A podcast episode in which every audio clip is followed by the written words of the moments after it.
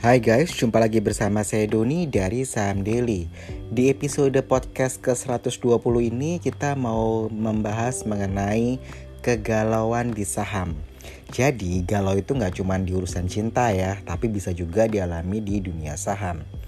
Saya ambil contoh begini, misal Bapak Hilman niatnya scalping ya, eh malah anti cut loss dan melakukan yang namanya averaging down atau Ibu Indah niatnya swing trading, eh malah pilih saham-saham yang membagikan dividen jumbo.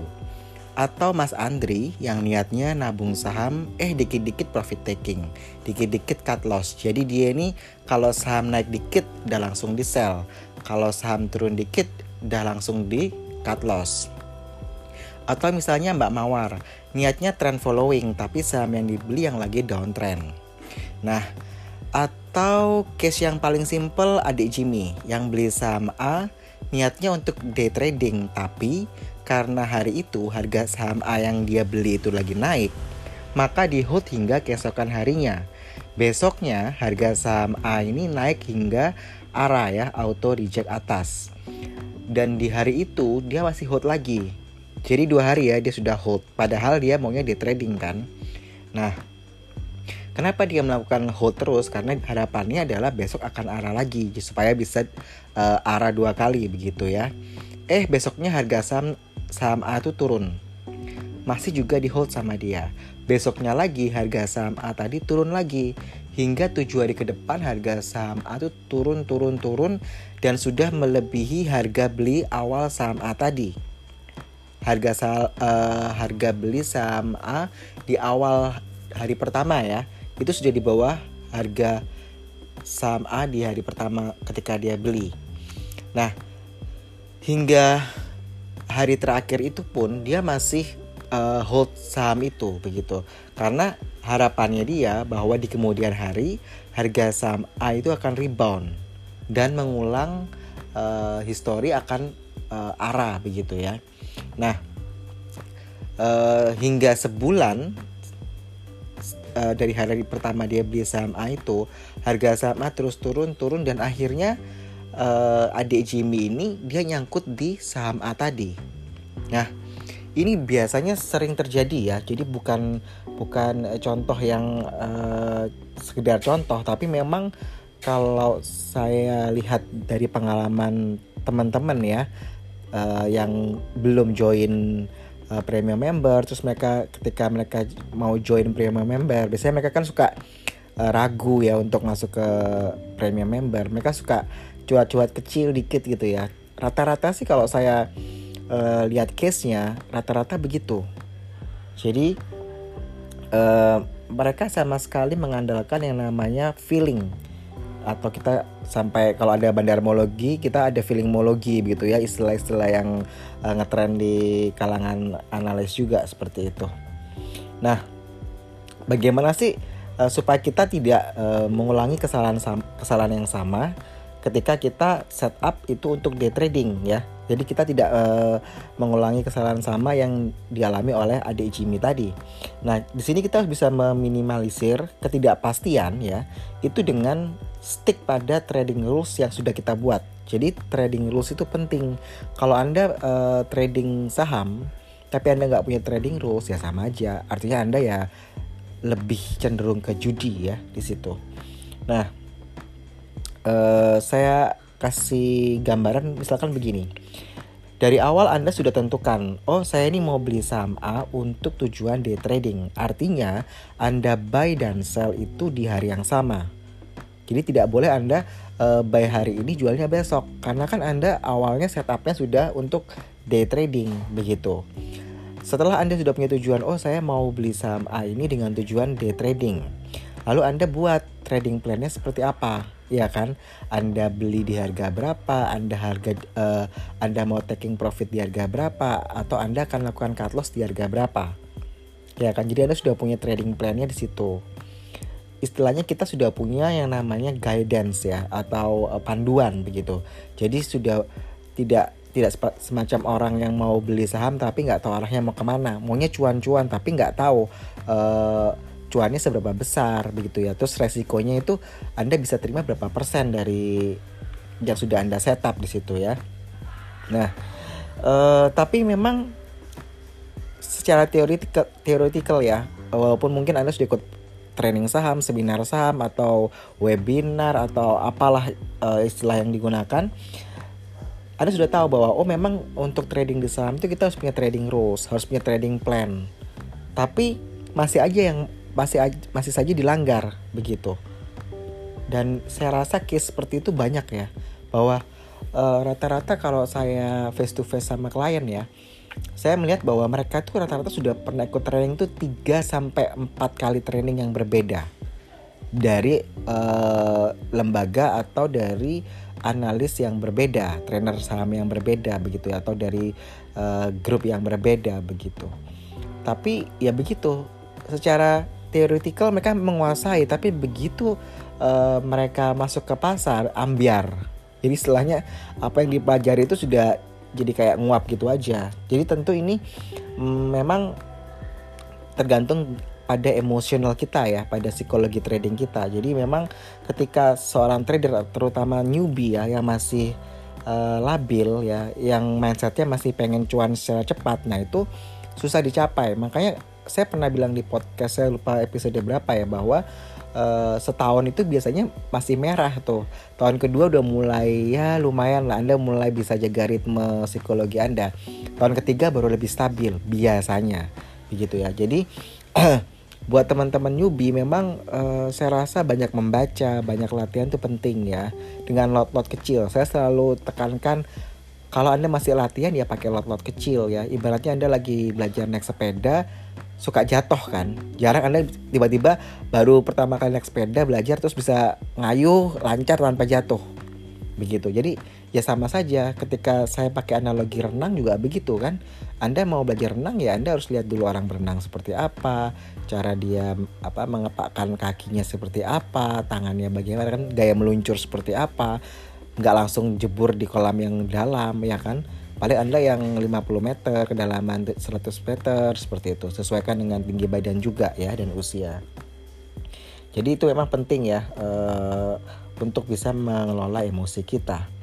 Nah untuk uh, masalah belum stabilnya psikologi trading itu memang uh, sangat berpengaruh ya. Saya ambil contoh misalkan gini kalau harga saham A tadi turun misalkan anda sudah sudah sudah sudah punya trading plan ya.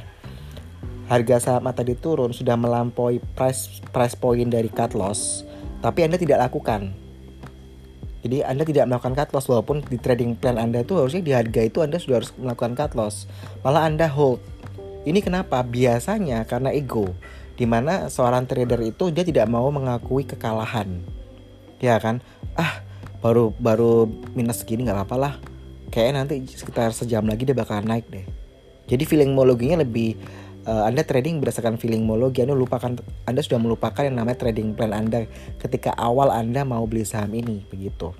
Atau ketika harga saham naik sudah melampaui price point untuk profit taking tidak dilakukan selling untuk uh, profit taking.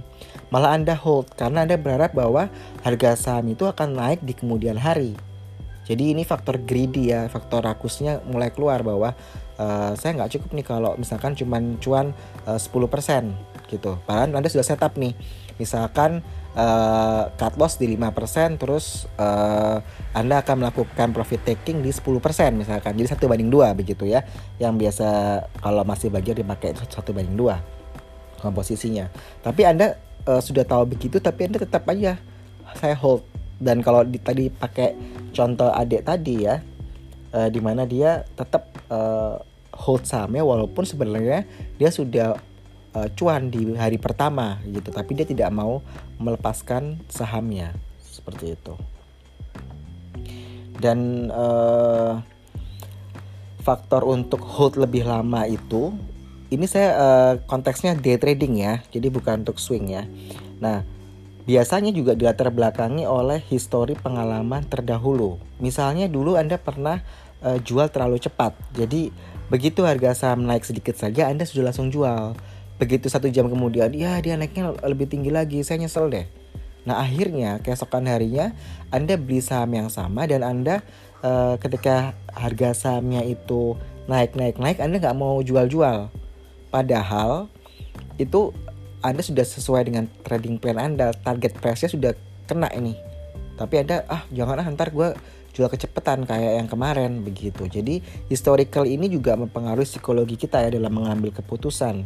Sehingga karena dulu Anda misalkan awal-awal Anda tidak pakai trading plan, Anda sudah menggunakan trading plan tapi Anda masih berpatokan pada masa lampau trading plannya ini sudah harus dieksekusi untuk uh, profit taking tapi Anda tidak lakukan, tidak ambil tindakan eksekusi karena Anda masih terpengaruh dengan zaman sebelumnya atau hari sebelumnya ketika Anda jual terlalu cepat begitu. Jadi intinya Anda tidak stick pada trading plan Anda.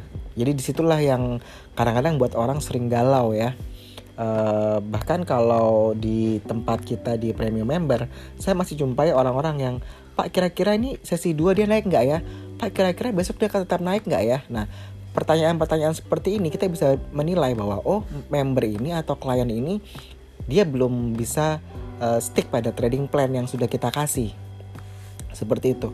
Jadi dia masih yang uh, tipe kal yang masih galau begitu. Ya itu tidak masalah ya karena memang makanya uh, premium member itu dibuat tiga bulan minimal kan banyak yang tanya kenapa nggak bisa sebulan aja sih pak? Gitu. Karena ya itu uh, untuk mencapai keseimbangan psikologi trading ya yang lebih nggak emosional sesuai dengan um, yang di setup ya. Misalkan kan itu ada yang misalkan uh, darvas ada yang swing ada yang gorengan atau scalping. Misalkan kalau uh, on the day trading kita melihat ada saham-saham yang memang bisa di scalping ya kita info begitu ya. Tapi kadang-kadang orang suka lupa sama setapannya gitu. Bahwa oh saham B ini misalkan kita setup untuk scalping atau saham C kita setup untuk swing atau saham D kita setup untuk yang namanya darvas. Ya harusnya tetap set apa uh, stick di setapan tadi begitu. Tapi kadang-kadang orang kan suka dari day trading jadi swing, swing jadi darvas begitu kan ya. Atau bisa jadi nabung saham dia lama-lama begitu. Jadi uh, tidak konsistensinya itu yang memang harus dikurangi ya. Uh, kita sempat bahas masalah konsistensi di saham ya. Di podcast ini anda bisa lihat podcast episode sebelumnya ada mengenai konsistensi di situ ya. Jadi anda bisa uh, dengarkan anda bisa Kenapa ya uh, kita lebih senang masalah mindset di podcast? Karena Anda mendengarkan harapannya sih bisa masuk ya, uh, nyerap gitu loh. Dibandingkan Anda kalau visual lihat itu suka karena gambarnya bagus gitu kan tayangannya bagus anda lupa dengan intinya. Tapi kalau anda dengar voice seperti ini harapannya anda bisa menyerap itu lebih baik ya begitu. Uh, lalu pertanyaannya adalah bagaimana supaya kita bisa tetap stick sama uh, trading rules kita sama trading plan kita begitu ya. Supaya itu meminim meminimalisir kegalauan kita di saham gitu ya Nah, langkah mudah ya untuk trading. Ini saya konteksnya untuk day trading dulu ya. Di mana kalau sore hari di sesi 2 udah close ya sore itu jam 4 sore udah tutup. Nah, ketika market close, Anda bisa mulai melakukan screening saham. Pertanyaan yang sering muncul di Instagram saham daily kita adalah uh, screening saham itu parameternya apa atau uh, kita harus setup indikatornya apa aja ya Pak ya supaya nanti dari uh, sekian ratus saham itu muncul cuma sekian saham gitu supaya kita tidak bingung gitu ya karena banyak saham gitu.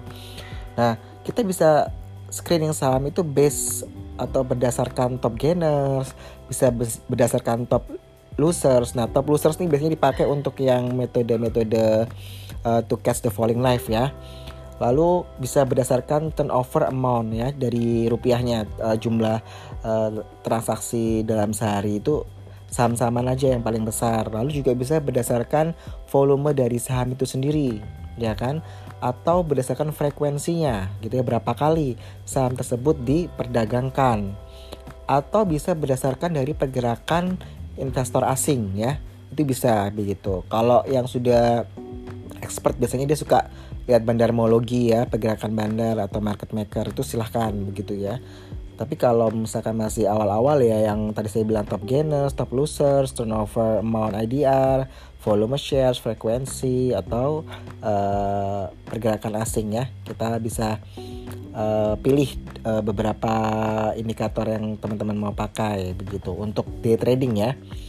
Uh, lalu kalau kita lihat di market saat ini di Bursa Efek Indonesia itu kan ini saya bicara tanggal 15 Juli 2020 itu ada 699 saham jadi hampir 700 saham ini kalau anda mau analisa semua ya tentu dibutuhkan waktu yang lama ya. Kita saja kalau kita uh, analisa ya sebelum kita buat rekomendasi saham itu kita butuh waktu 3 sampai 4 jam ya untuk analisa sekian ratus saham ya. Hampir 700 saham. Bahkan kadang-kadang kalau marketnya kurang kondusif itu kita bisa butuh waktu lebih lama. Nah kadang-kadang kalau karena kita kan send data ke member itu malam ya. Jadi kadang-kadang kok belum dikirim nih uh, datanya via email karena memang kita mengalami yang namanya kadang-kadang kesulitan ya untuk menentukan uh, sekian persen dari hampir 700 saham ya kita ambil sekian persennya itu nggak mudah untuk uh, kita rekomendasikan karena itu bisa diten, uh, bisa ditentukan juga oleh uh, ini marketnya lagi lagi bagaimana situasinya begitu. Apakah lagi bearish atau lagi bullish gitu ya. Kadang-kadang kalau semua bullish kita bingung ya uh, mau rekomendasiin yang mana karena semuanya bagus begitu. Tapi kalau dia lagi bearish biasanya uh, ada saham-saham yang dia uh, tetap kuat begitu tetap bertahan. Nah itu lebih mudah bagi kita. Jadi uh, sometimes itu bisa sangat difficult untuk uh, kasih rekomendasi ya. Karena kan kita uh, screeningnya hampir 700 saham sedangkan teman-teman kalau masih pemula ya mungkin uh, tidak harus 700 saham itu di uh, 699 saham itu di screening semua ya tapi kalau teman-teman ambil yang base top gainers, top losers, turnover, amountnya rupiah, lalu volume shares, frekuensi, maupun pergerakan asing mungkin lebih dimudahkan ya. Misalkan Anda ambil aja uh, misalkan cuma tiga kategori, lalu ambil uh, eh, 15 saham seperti itu. Itu tergantung teman-teman ya jam terbangnya. Nah, untuk yang masih nyubi-nyubi mungkin uh, bisa dipersempit tadi ya. Saya bilang nggak semua harus diambil uh, di screen screener itu macam-macam ya. Uh, anda bisa pakai software anda bisa pakai aplikasi yang mungkin uh, disediakan oleh uh, sekuritas anda ketika anda trading itu ada kan yang seperti itu yang mungkin yang biasa dipakai si iPod ya itu karena memang dia uh, bisa membandingkan antara satu saham dengan saham yang lain tergantung anda setup indikatornya apa saja tapi tadi yang saya uh, utarakan di awal berdasarkan top gainers, top losers itu itu yang simple, yang yang paling gampang untuk newbie ya. Lalu uh, ketika tadi saya jelaskan bahwa di saham daily aja kita butuh 3 sampai 4 jam ya untuk untuk screening saham, untuk melakukan analisa terhadap saham-saham tersebut. Nah, untuk yang teman-teman pemula itu kita bisa mulai menentukan screening itu dengan menyesuaikan dengan time frame goalsnya. Jadi uh, tadi kalau saya dari awal saya bilang ini saya bicaranya konsepnya day trading, artinya kan uh, lebih cepat ya, uh, karena buy and sell di hari yang sama gitu. Jadi kita fokus ke saham-saham yang volumenya tinggi, frekuensinya tinggi, yang turnovernya tinggi. Jadi ini saya uh, jelasin yang untuk uh, time frame goalsnya itu yang day trading. Saya ulangi ya kalau kita uh, fokusnya di uh, time time frame goalsnya itu di day trading, artinya kita fokus pada saham-saham yang volume, frekuensi dan turnovernya tinggi, gitu. Jadi uh, ini lebih memudahkan untuk newbie ya, untuk fokus, misalkan anda fokus di day trading begitu. Jadi uh, base-nya itu di tadi itu volume, frekuensi dan turnover. Tapi kalau Anda mau pilih screenernya itu indikatornya yang lain silahkan ya. Cuman ini kan kita kasih gambaran yang biasanya memudahkan newbie begitu ya. Nah, dari 699 saham tadi misalnya Anda bagi eh, cuman ambil 30 saham tertinggi misalkan ya. Lalu baru setelah itu Anda lakukan analisa teknikal. Jadi kan kalau dari 699 saham Anda lakukan screening base volume, frekuensi, turnover itu dapat 30 saham saja ya. Baru dari 30 saham itu Anda lakukan analisa teknikal. Nah, nanti analisa teknikal seperti apa mungkin kalau saya ada waktu uh, saya bisa buat podcastnya lagi ya nanti. Tapi kalau analisa teknikal ini saya sempat tulis di sahamdaily.com itu ada ya tentang analisa teknikal. Uh, itu base-nya banget. Anda bisa baca di website kita di www.sahamdaily.com ya. Di situ Oh ya saya lupa jelasin ya mengenai time frame goals ya. Time frame goals ini tadi kan saya ngomong masalah day trading ya. Tapi bisa juga uh, time frame goalsnya itu misalkan untuk swing trading atau yang ke medium ya misalkan untuk trend following atau darvas begitu atau anda mau yang jangka panjang ya dengan nabung saham. Nah itu tentu uh, setupnya berbeda ya untuk screening sahamnya ya. Uh, tidak tidak lantas semua itu dipukul rata. Oh base nya ini nih tidak. Jadi uh, masih banyak lagi indikator-indikator yang bisa digunakan untuk uh, kita melakukan screening saham ya. Jadi kayak saya sempat bahas juga di podcast ya seri-seri uh, episode awal-awal dulu. Jadi mungkin anda bisa scrolling aja di podcast saham daily cari yang screening saham. Tapi kalau nanti mungkin uh, teman-teman ngerasa masih kurang boleh DM di Instagram saham daily ya uh, kasih masukan begitu ya supaya nanti mungkin jadi ide buat kita untuk uh, seri podcast episode berikutnya begitu. Lalu tadi saya sampai pada 30 saham ya yang Anda sudah lakukan screening dari 699 saham, Anda dapat 30 saham, lalu Anda lakukan analisa teknikal ya grafisnya Anda pelajari di situ.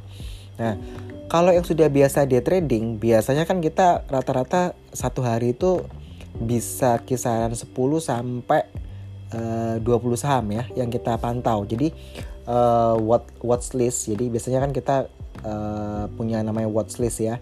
Itu bisa terdiri dari 10 sampai 20 saham ya dalam sehari kalau Anda melakukan day trading. Tapi kalau uh, misalnya Anda masih pemula ya nggak usah sampai 10 saham ya. Itu sudah pusing kalau lihat 10 saham di screen Anda di layar Anda ya. Jadi kalau yang sudah pengalaman ya 30 saham yang tadi Anda pilih awal ya, itu Anda bisa pilih 10 atau 20 lah untuk day trading. Mungkin kalau yang middle-middle boleh 10 saham untuk day trading ya, it's okay.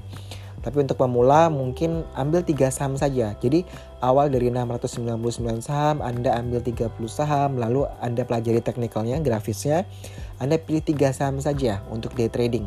Daripada ntar Anda pilih 10 saham malah pusing Andanya, karena kan masih pemula begitu ya. Jadi kalau untuk yang newbie-newbie yang setup time frame-nya goals-nya itu day trading, Anda pilih saja tiga saham dari 30 saham. Jadi uh, ini saya tekankan lagi ya untuk yang newbie-newbie nggak usah banyak-banyak. Uh, tiga saham saja itu sudah cukup ya untuk Anda uh, watch ya ketika day trading begitu. Nah, setelah Anda sudah tahu nih, oh saya mau uh, besok tuh saya mau day trading nih setup goalsnya. Anda buat trading plan-nya. Ya kan tadi Anda sudah dapat tiga saham kan yang Anda pilih. Nah, dari tiga saham itu Anda buat trading plan-nya begitu. Jadi kalau Anda sudah punya trading plan-nya, ketika sudah selesai besok paginya ketika market buka, ya di bursa buka, Anda tinggal fokus dengan mengamati pergerakan harga dari tiga saham tersebut. Jadi Anda abaikan saham yang sisanya 696 saham lain itu cuekin aja. Nggak usah dipeduliin. Begitu. Jadi eh, rata-rata orang jadi galau itu karena apa sih? Yaitu misalkan Anda sudah siap nih malam ini Anda sudah siap bahwa saya punya trading plan 3 saham. Nah, besok pagi itu Anda jadi galau kenapa? Satu, biasanya ketika Anda sudah siap dengan saham ABC gitu ya, tiga saham tadi. Terus tiba-tiba Anda lihat di running text Anda gitu kan. Wih, saham D ini lagi naik daun nih di grup telegram kemarin juga lagi di hot-hot dibahasnya nih. Ya beneran tuh saham naik. Nyesel deh gue nggak kagak beli gitu kan. Terus atau saya beli sekarang ya mumpung dia lagi naik gitu ya ketika anda lihat di running textnya dia lagi naik begitu. Akhirnya anda melupakan saham ABC tadi yang tiga Anda sudah analisa semalam dan Anda akhirnya masuk buy saham D. Nah, padahal Anda itu belum mempelajari teknikal saham D itu seperti apa, anda belum punya trading plan saham dia itu seperti apa, alhasil Anda beli saham dia udah semacam judi aja. Oh, karena dia lagi naik nih, udah gue beli deh gitu. Jadi kayak apa ya gambling banget gitu. Akhirnya Anda ya udah kalau cuan ya happy, kalau nyangkut ya stres gitu kan. As simple as that gitu. Atau bisa juga karena begini, misalkan Anda sudah siap dengan tiga saham ya, saham A, saham B, saham C malam harinya. Ketika besok pagi Anda bangun tidur, anda lihat tuh berita gitu Anda baca berita. Oh saham ini kok dibahas di berita juga? Eh di telegramnya si ini dibahas di grup WhatsAppnya ini dibahas. Lalu saham ini juga dibahas di Instagram. Misalkan di saham daily lagi bahas saham E ini gitu diupload gitu. Lalu anda tergoda. Kalau tergoda anda cek cek analisanya teknikal bagaimana. Anda cek uh, historical saham ini seperti apa gitu ya nggak masalah yang jadi masalah adalah ketika anda tergoda untuk misalkan membeli saham E dan F karena hanya berdasarkan berita begitu ya anda sudah lupa dengan saham yang ABCD, eh sorry saham ABC yang Anda sudah siapkan di malam sebelumnya begitu. Malah Anda membeli saham E atau saham F yang sama sekali Anda belum pelajari tanpa trading plan, ya kan? Hanya base dari berita. Biasanya kita bilang buy on news ya atau sell on news.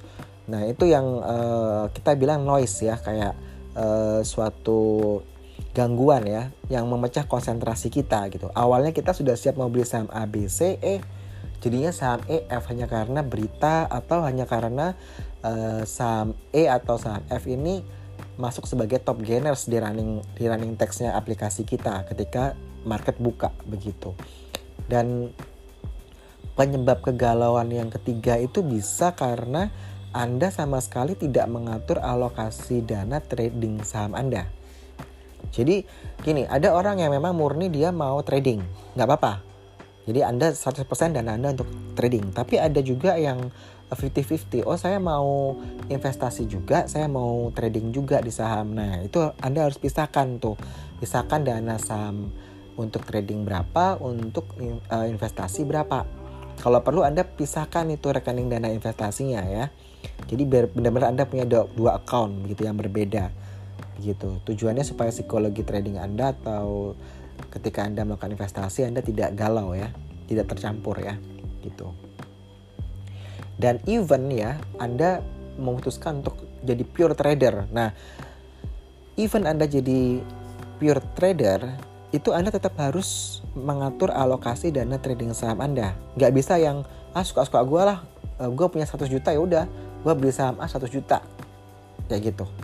Nah itu itu suatu kesalahan fatal ya untuk pemula apalagi gitu ya dan nggak cuman pemula sih kalau saya lihat-lihat dari klien-klien pasti banyak loh yang kecampur atau malah eh, nggak uh, tidak mengatur strategi supaya dia tidak kehabisan uh, dananya gitu ya ketika mau melakukan averaging down atau anda mau melakukan smoothing itu anda nggak bisa lakukan karena anda sudah kehabisan dana begitu saya ambil uh, saya kasih contoh aja ya Misalnya Anda punya dana trading di saham 30 juta begitu. Lalu Anda buy saham A yang saat itu di harga Rp1.000 per lembar saham. Kalau Anda punya dana 30 juta, artinya Anda bisa beli 300 slot saham A ya. Ini saya abaikan fee transaksinya ya. Jadi Anda beli 300 slot saham A di harga Rp1.000 per lembar sahamnya. Nah, ketika pasar buka, eh harga saham A itu turun ke harga 700 di sesi pertama. Tentu Anda panik ya karena kan Anda sudah menggunakan 30 juta. Semua dana Anda itu Anda gunakan. Dan saat itu Anda mengalami floating loss itu 300 poin. Jadi kalau dirupiahkan ya Anda sudah floating loss 9 juta floating loss ini maksudnya Anda uh, posisinya sudah rugi tapi belum tereksekusi jadi masih uh, ngawang-ngawang gitu ya secara transaksi di handphone saja atau di aplikasi begitu ya karena Anda belum melakukan penjualan sehingga dia disebut floating loss ya kalau ada yang masih uh, awam dengan istilah floating loss ya atau floating profit misalkan ya. Nah, kepanikan ini ketika Anda tahu, waduh ini floating loss saya 9 juta ini.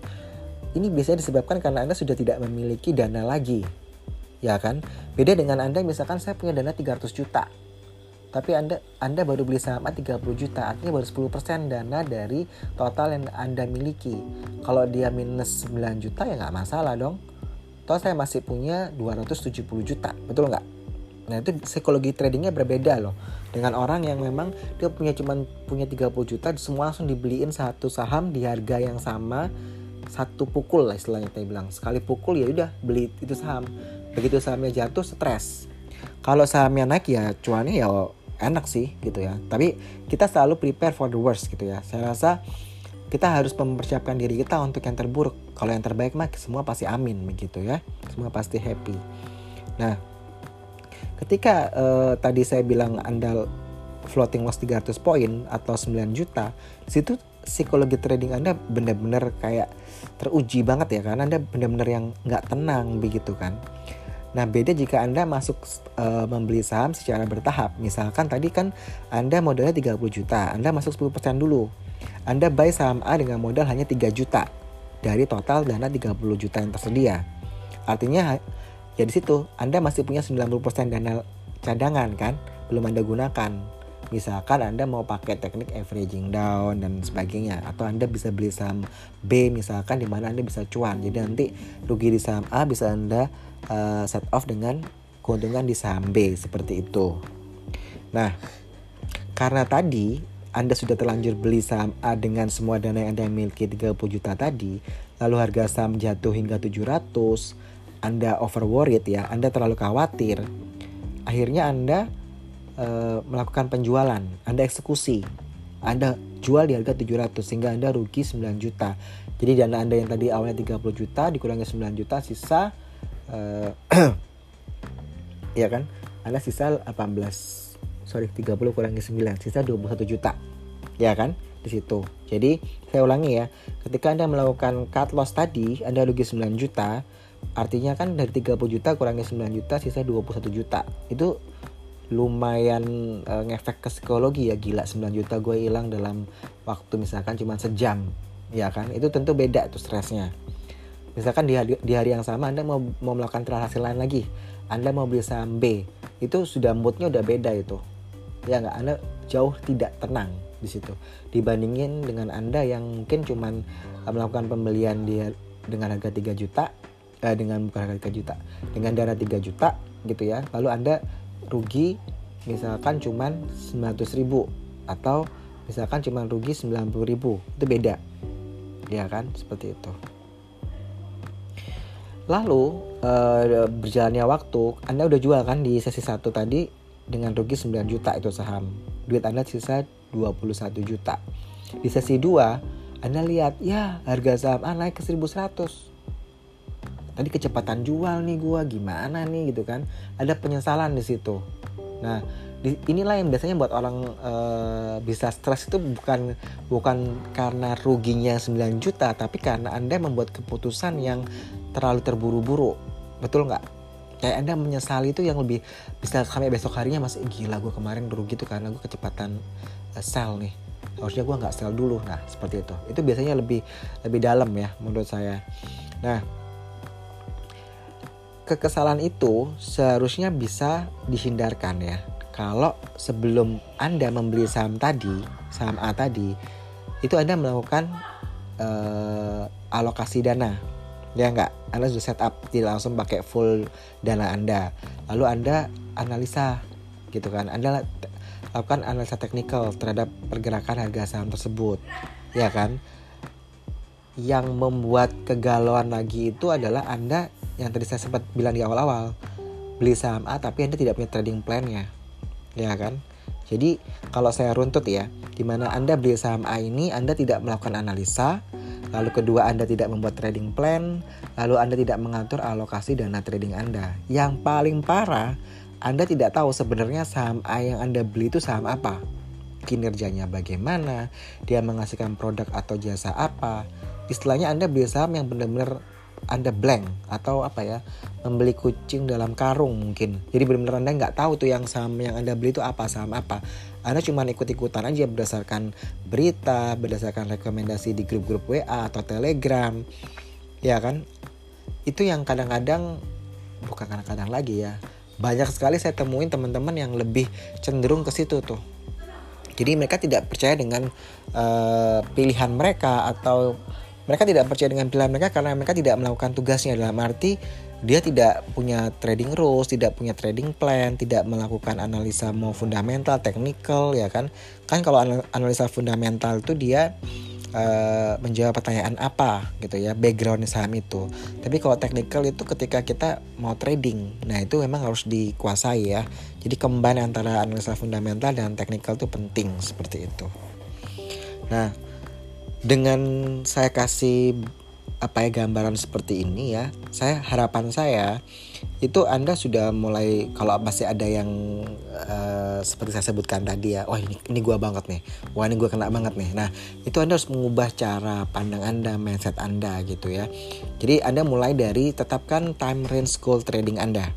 Ini saya mau trading saham besok itu mau buat day trading, swing trading lah atau apa tuh following trend lah atau saya mau darvas lah atau mau uh, apa tuh dollar cost averaging lah whatever itu Anda sudah punya time range goals trading Anda itu apa setelah itu Anda atur alokasi dananya ya kan jadi kalau Anda sudah tentukan, oh saya ini mau masuk ini untuk trading atau investasi.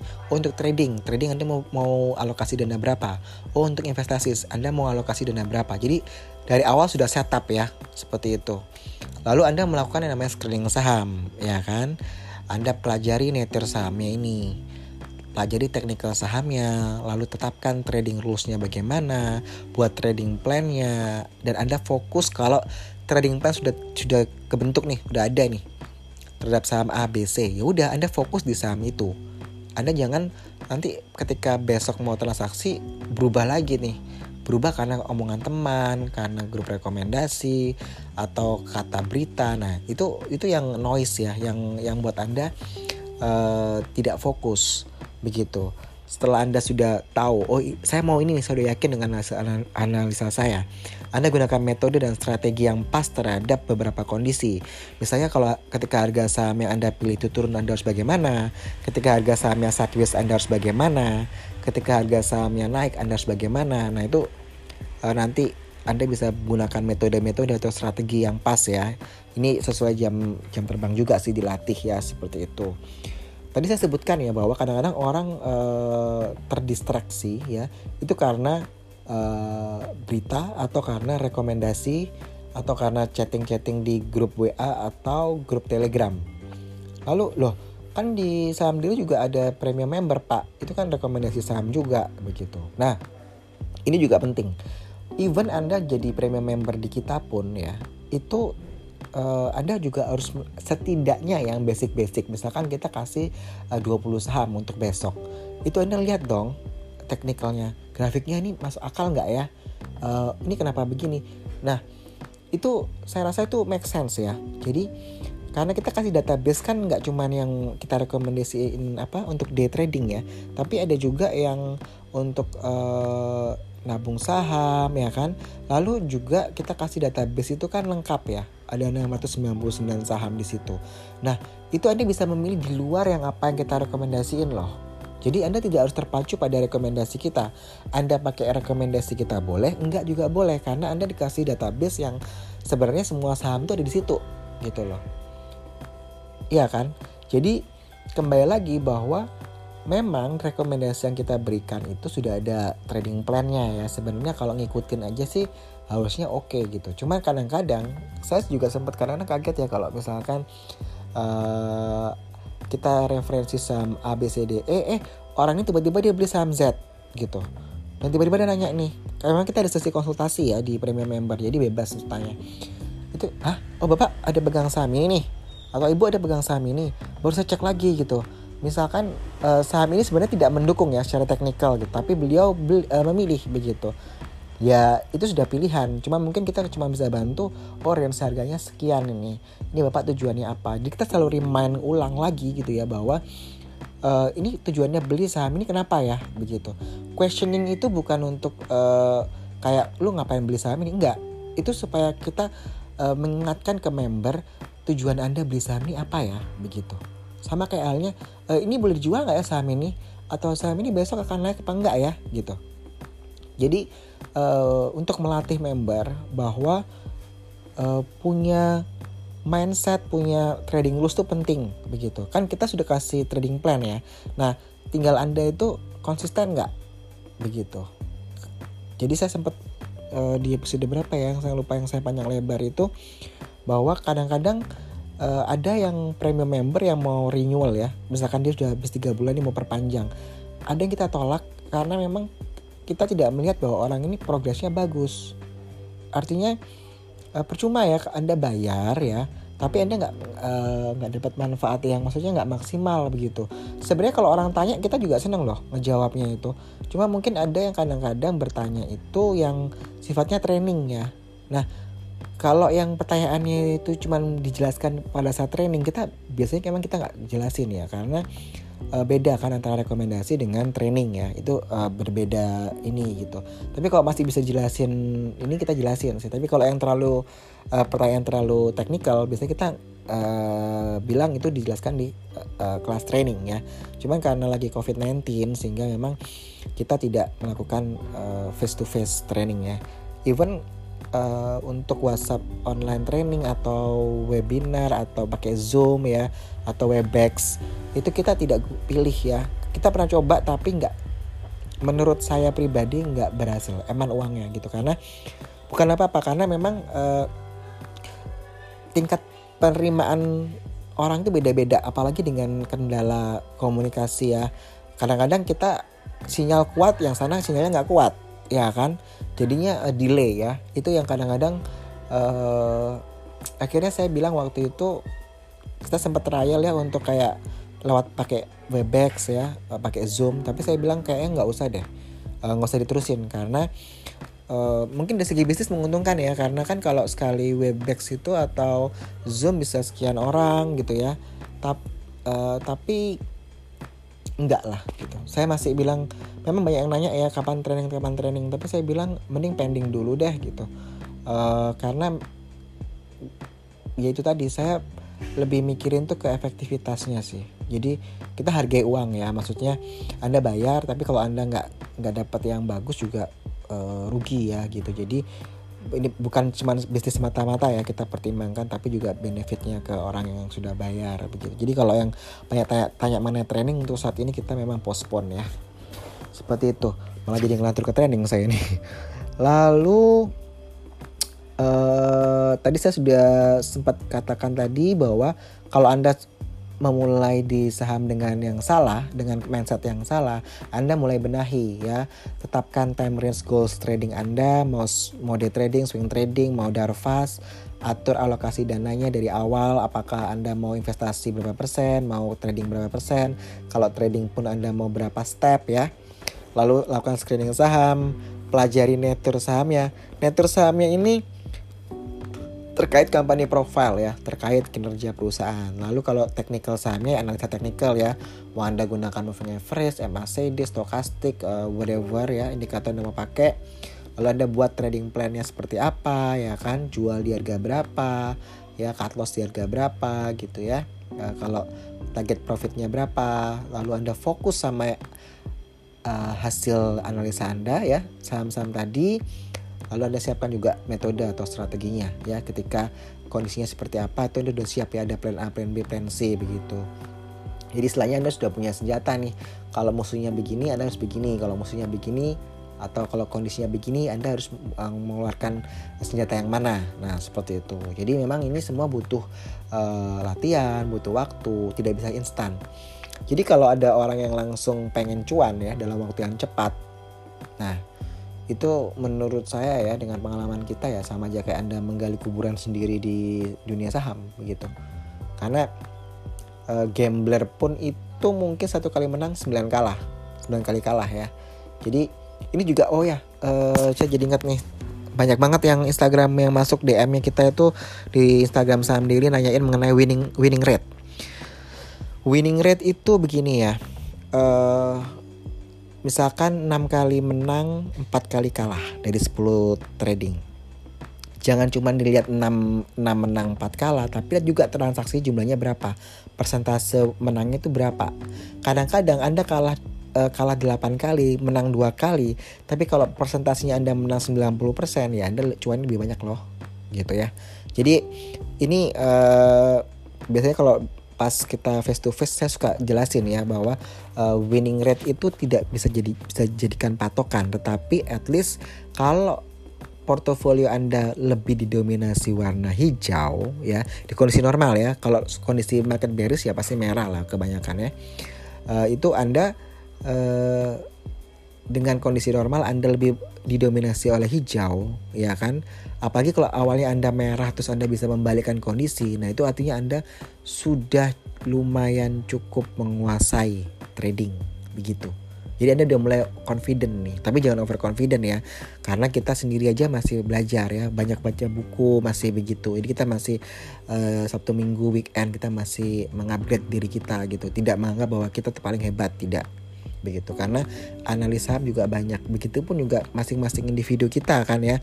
Kalau kita bicara share individu uh, account trading saya atau account trading tim saya atau account trading uh, junior saya atau uh, partner saya itu bisa beda-beda itu isinya kan. Bisa dia banyak merahnya saya banyak hijaunya saya banyak merahnya dia banyak hijaunya. Tergantung pilihan saham yang kita buat ya kan. Jadi uh, kalau ada pesan yang bilang bahwa semua itu kembali ke diri kita gitu. Jadi uh, itu juga saya setuju sih begitu. Walaupun even di satu tim ya pilihannya bisa beda-beda tuh. Saya beli saham Wika dia beli saham Pegas dia beli saham uh, eh, AALI dia beli saham misalkan saham PWON kan bisa beda-beda pilihannya. Walaupun mungkin secara ketika kita screening itu keluar semua saham itu tapi ketika kita uh, mau trading itu bisa beda-beda loh. Bisa misalkan kita dapat 5 saham nih ada AALI, ada PWON, ada BBRI, ada uh, ACES ya, S1R ya, ada SIDO. Itu lima saham ini bagus-bagus gitu misalkan saat ini.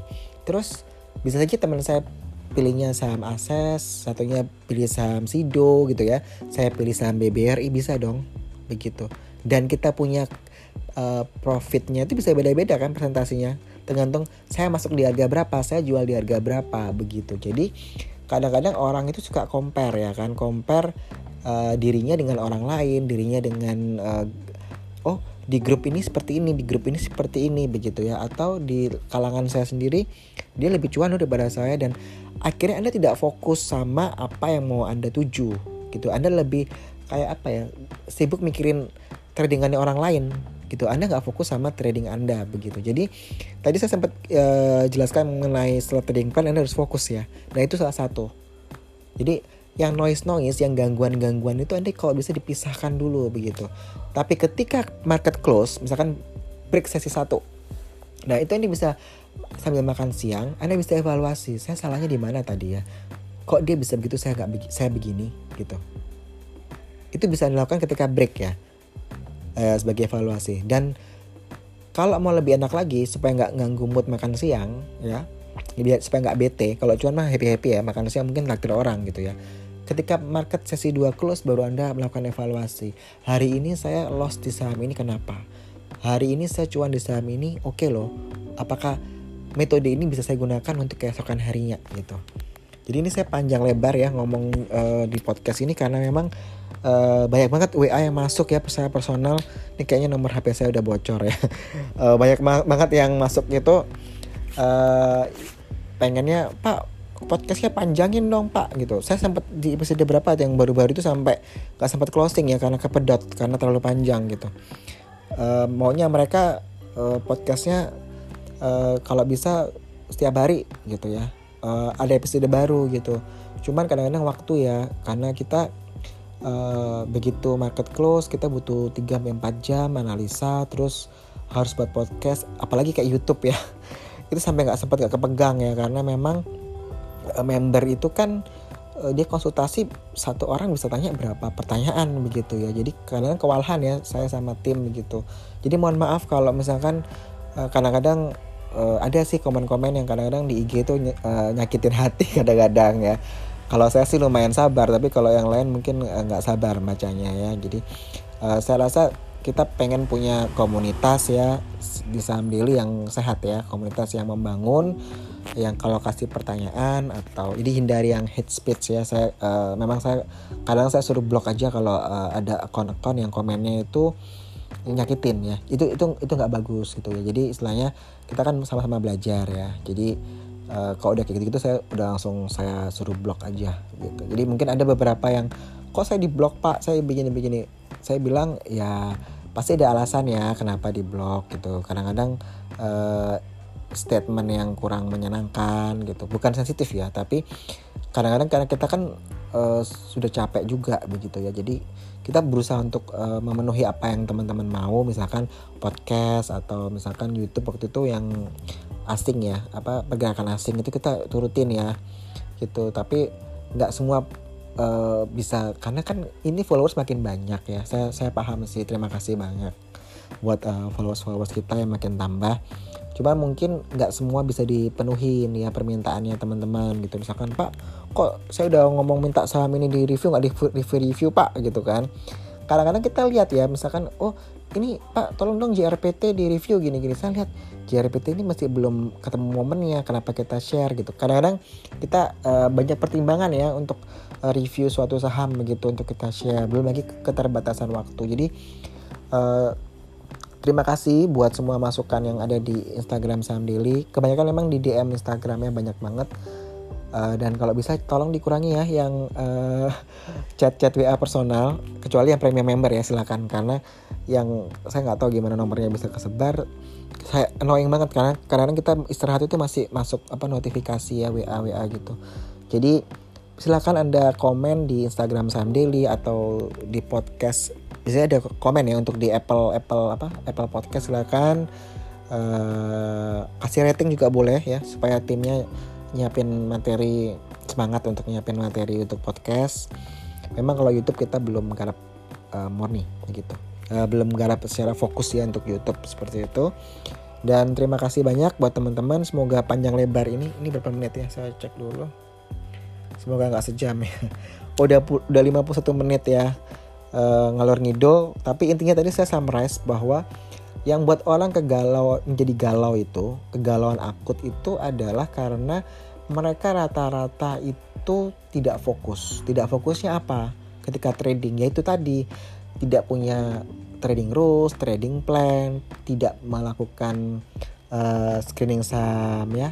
Uh, hanya ikut-ikutan saja. Tidak mempelajari ini sahamnya perusahaan ini apa sih begitu ya. Secara teknikal dia ini uptrend downtrend sideways atau apa sih ada isu apa. Nah itu sebenarnya berita berita juga nggak masalah sih anda anda baca gitu. Kadang-kadang memang untuk uh, yang day trading scalping terutama ya scalping itu lebih ke news ya. Jadi ada isu apa ini gitu. Siapa yang tahu informasi lebih dahulu itu yang masuk ke scalping ya sebenarnya jadi uh, Anda kombinasikan saja begitu. Yang penting Anda harus fokus dan Anda tahu apa yang Anda mau.